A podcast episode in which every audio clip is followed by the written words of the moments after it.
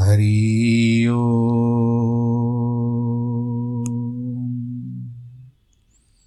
हरि ओ हरि ओ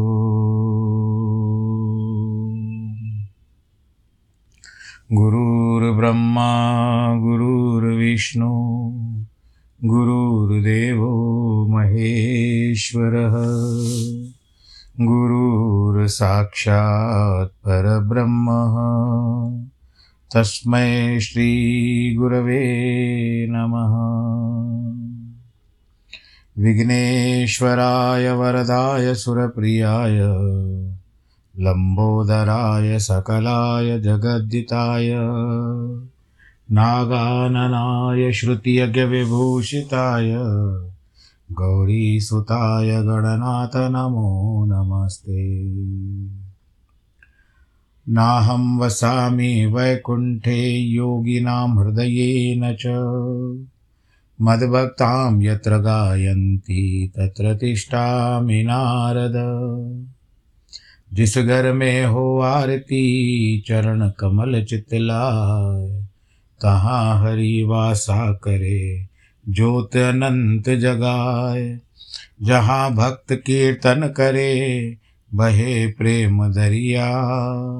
तहाँ हरि श्रवण करे, सत्यलोक से आए। सब कुछ दीना आपने, भेंट करूँ क्या नाथ? नमस्कार की भेंट लो, जोड़ू मैं दोनों हाथ। जोड़ू मैं दोनों हाथ, जोड़ू मैं दोनों हाथ। शान्ताकारं भुजगशयनं, पद्मनाभं सुरेशं, विश्वाधारं गगनसदृशं, मेघवर्णं शुभाङ्गं लक्ष्मीकान्तं कमलनयनं योगिविरधानगम्यं वंदे विष्णुं, भवभयहरं सर्वलोकैकनाथं मङ्गलं भगवान् विष्णु मङ्गलं गरुडध्वज मङ्गलं पुण्डरीकाक्षमङ्गलायस्तनोहरि सर्वमङ्गलमाङ्गल्ये शिवे सर्वार्थसाधिके शरण्ये त्र्यम्बके गौरी नारायणी नमोऽस्तु ते। नारायणी नमोऽस्तु ते। नारायणी नमोऽस्तु ते। काशी विश्वनाथ गङ्गे हर हर महादेव शम्भो काशी विश्वनाथ गङ्गे हर हर महादेव शम्भो हर हर महादेव शम्भो हर हर महादेव शम्भो हर हर महादेव शम्भो हर हर महादेव शम्भो काशी विश्वनाथ गङ्गे हर हर महादेव शम्भो काशी विश्वनाथ गङ्गे हर हर महादेव शम्भो हर हर महादेव शम्भो हर हर महादेव शम्भो बोलो, शंकर भगवान की जय। प्रिय भक्तजनों, कथा के प्रसंग को आगे बढ़ाते हैं। आपने अब तक सुना कि पिछली कथा में कि भगवान शंकर जी ने जो त्रिपुर थे, उनका भगवान जी ने संहार कर दिया। तीन कोटे थे, पर कोटे उनको लोहे का, सोने का, चांदी का, वो सब भी भगवान जी ने समाप्त कर दिया। अव्यास जी कहते हैं, सनत कुमार जी, आप तो ब्रह्मा के पुत्र और शिव भक्तों में श्रेष्ठ हो। आपको बताया कि सनत पहले पहले जो पुत्र थे, ब्रह्मा जी के मानस पुत्र, वो थे सनकादि। सनक, सनंदन, सनातन, सनत कुमार, इनकी कथा श्रीमद् भागवत में आती है। आरंभ में नारद जी के साथ इनका वार्तालाप होता है। शिव भक्तों में श्रेष्ठ, आप धन्य हैं। यह बतलाइए कि त्रिपुर के दग्ध हो जाने पर, यानी जल गया संपूर्ण देवताओं ने क्या किया? जो मैं था, राक्षस था, वो कहाँ चला गया? क्योंकि मय को भगवान जी के अच्छे, कुछ अच्छे कर्मों के कारण मय दानव की मृत्यु नहीं हुई थी। और उन त्रिपुराध्यक्षों का क्या हो गति हुई। यह वृत्तांत यदि शंभु की कथा से संबंध रखने वाला तो बताइए। सूति जी कहते हैं, मुने व्यास जी का प्रश्न सुनकर सृष्टिकर्ता ब्रह्मा के पुत्र भगवान सन्नत कुमार शिव जी के युगल चरणों का स्मरण करते हैं। सन्नत जी कहते हैं, महाबुद्धिमान व्यास जी, जब महेश्वर ने दैत्यों से खचाखच भरे हुए संपूर्ण त्रिपुर को भस्म कर दिया ना, तब सभी देवताओं को महान आश्चर्य हुआ।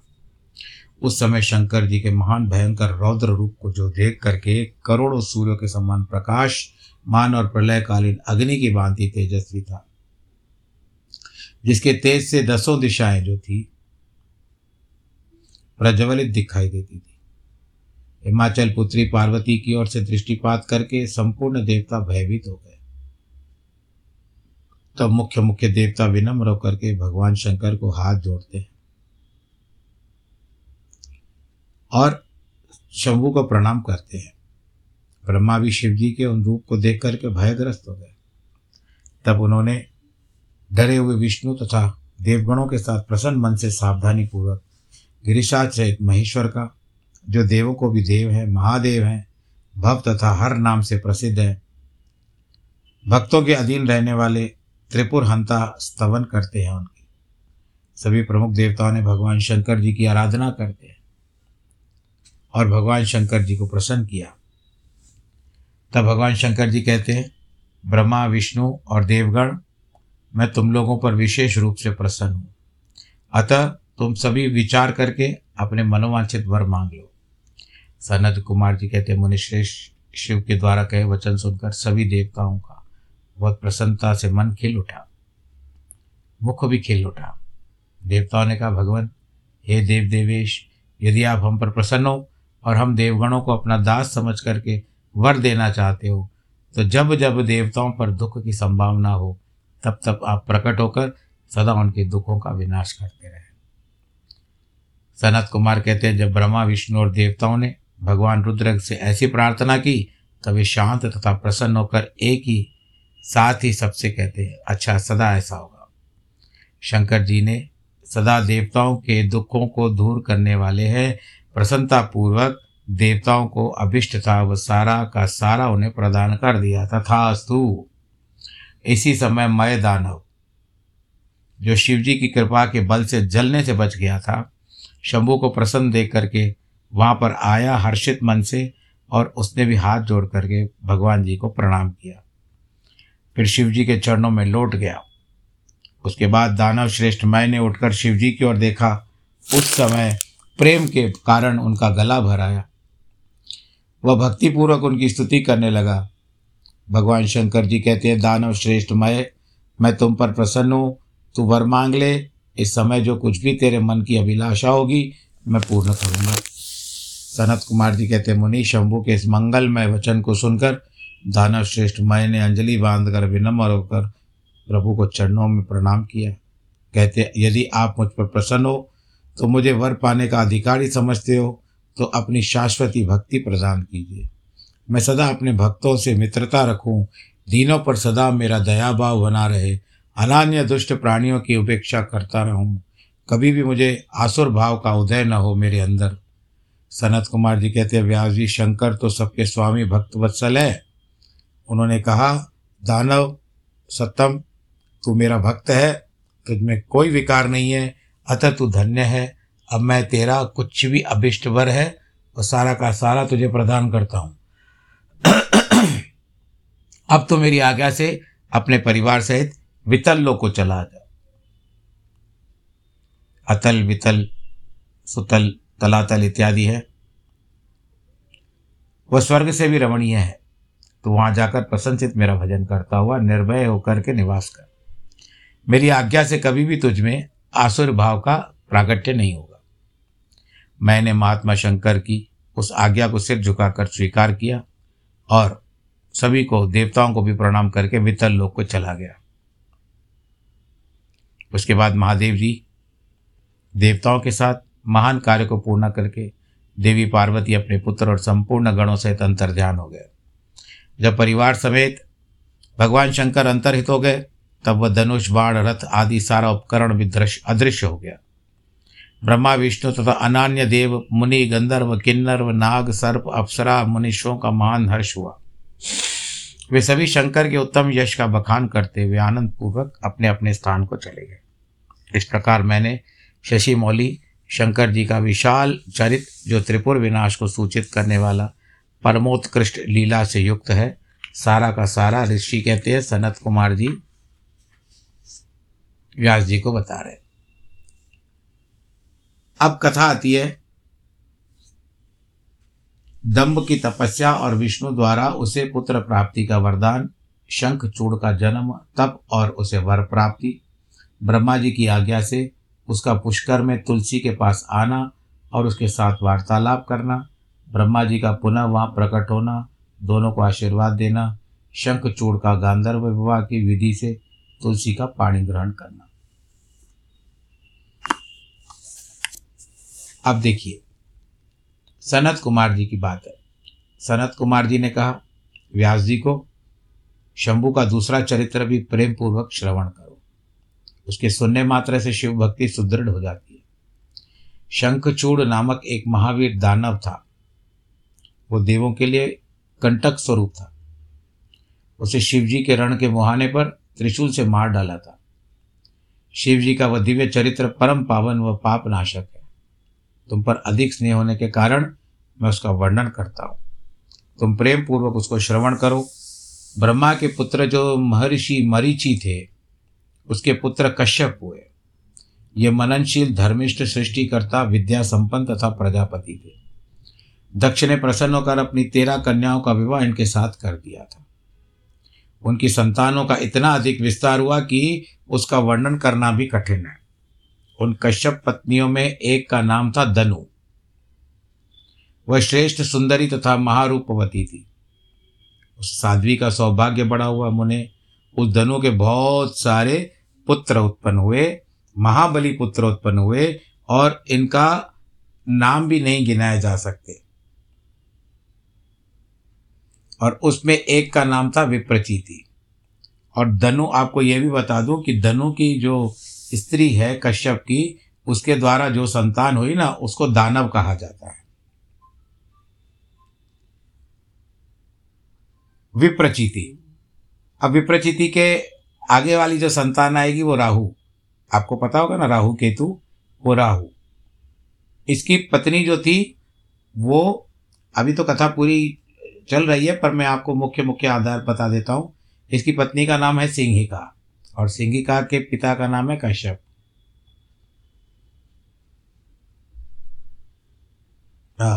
हिरण्य कश्यप कश्यप ने हिरण्य कश्यप।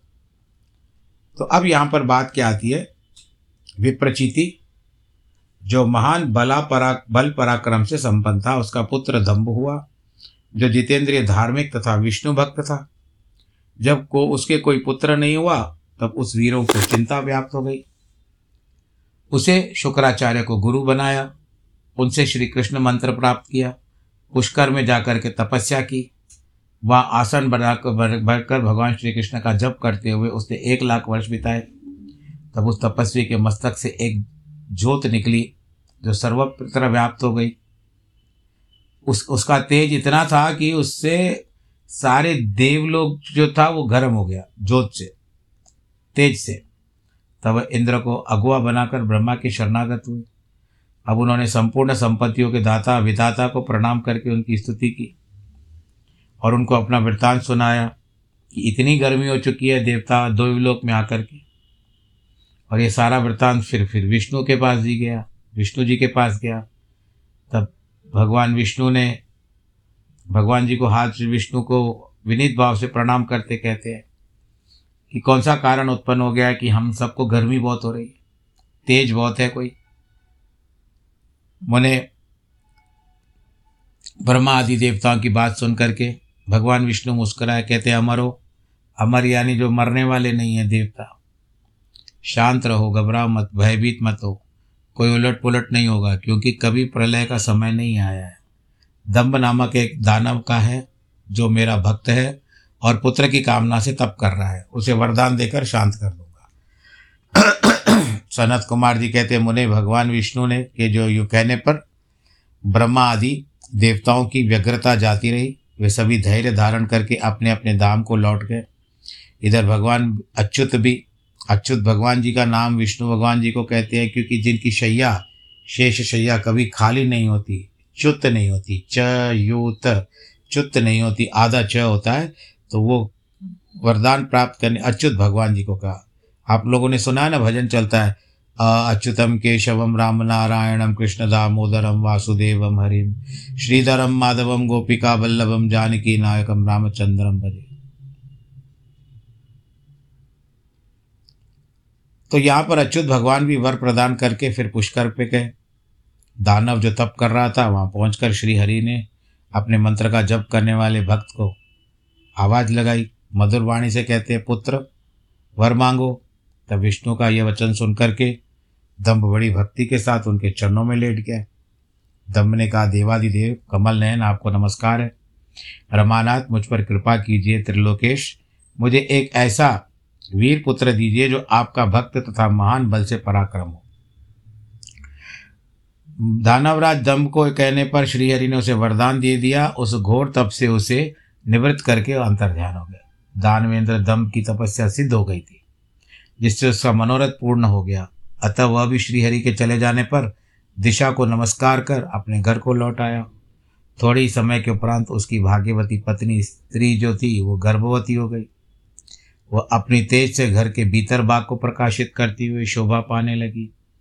श्री कृष्ण के पार्षदों का अग्रणी जो सुदामा नामक गोप था, जिसे राधा जी ने शाप दे दिया था वही उसे, उसके गर्भ में प्रविष्ट हुआ।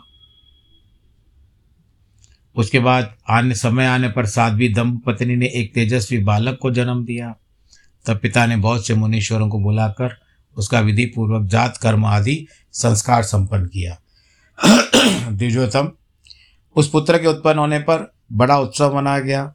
फिर शुभ दिन आने पर पिता ने उस बालक का शंखचूड़ ऐसा नामकरण कर दिया।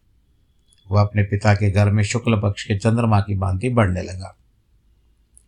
वह अत्यंत तेजस्वी था। अतः उसने बचपन से ही सारी विद्याएँ सीख ली। वह नित्य बाल क्रीड़ा करके अपने माता पिता का हर्ष बढ़ाने लगा।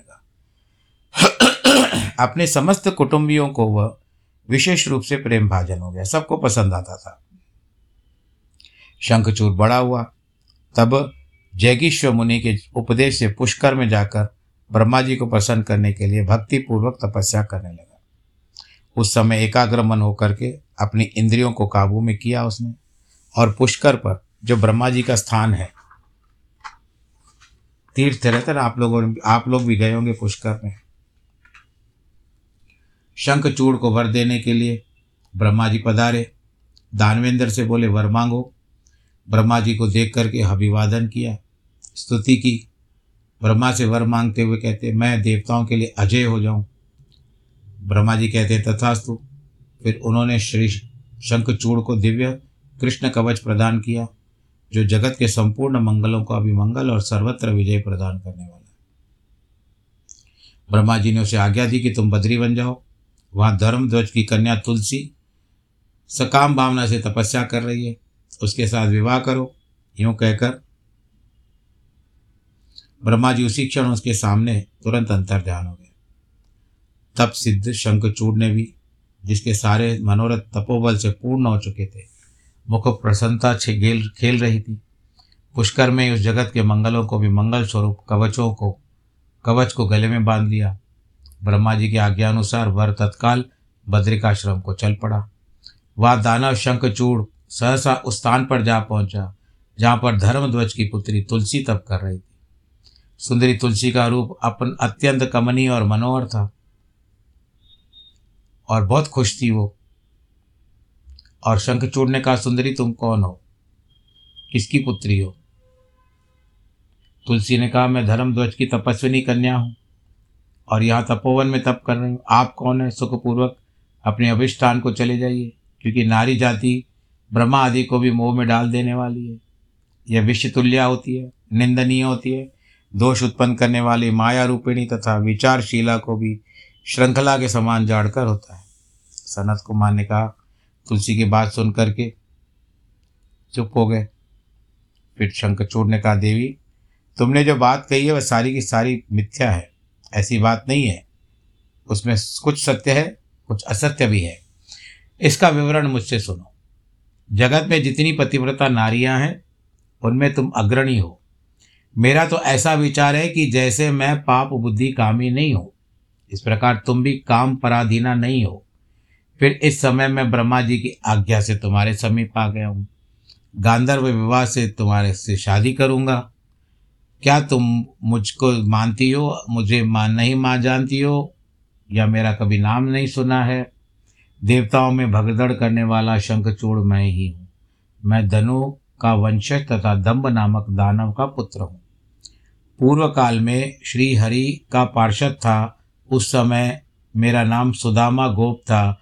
उसी समय मैं राधिका जी के शाप के द्वारा दानवराज शंखचूड़ से उत्पन्न हुआ हूँ। ये सारी बात मुझे ज्ञात है क्योंकि श्री कृष्ण के प्रभाव से मुझे अपने पूर्व जन्म का स्मरण हुआ है।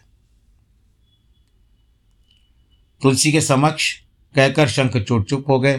तब दानवराज ने आदरपूर्वक तुलसी से ऐसा सत्य वचन कहा तुलसी ने कहा, भद्र पुरुष, यानी जेंटलमैन जिसको आप लोग कहते हो, आज आपने अपने सात्विक विचार से मुझे पराजित कर दिया।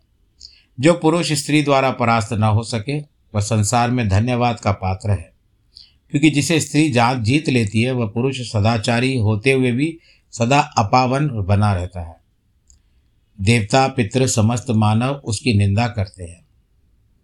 जनना शौक तथा मरना शोच में ब्राह्मण दस दिनों में, क्षत्रिय बारह दिनों में, वैश्य पंद्रह दिनों में। इसको हम लोग सूतक कहते हैं। जनना शौच अथवा मरना शौच, जो बालक जन्म लेता है या मृत्यु होती है, उसमें ब्राह्मण दस दिनों में, क्षत्रिय बारह दिनों में, वैश्य पंद्रह दिनों में,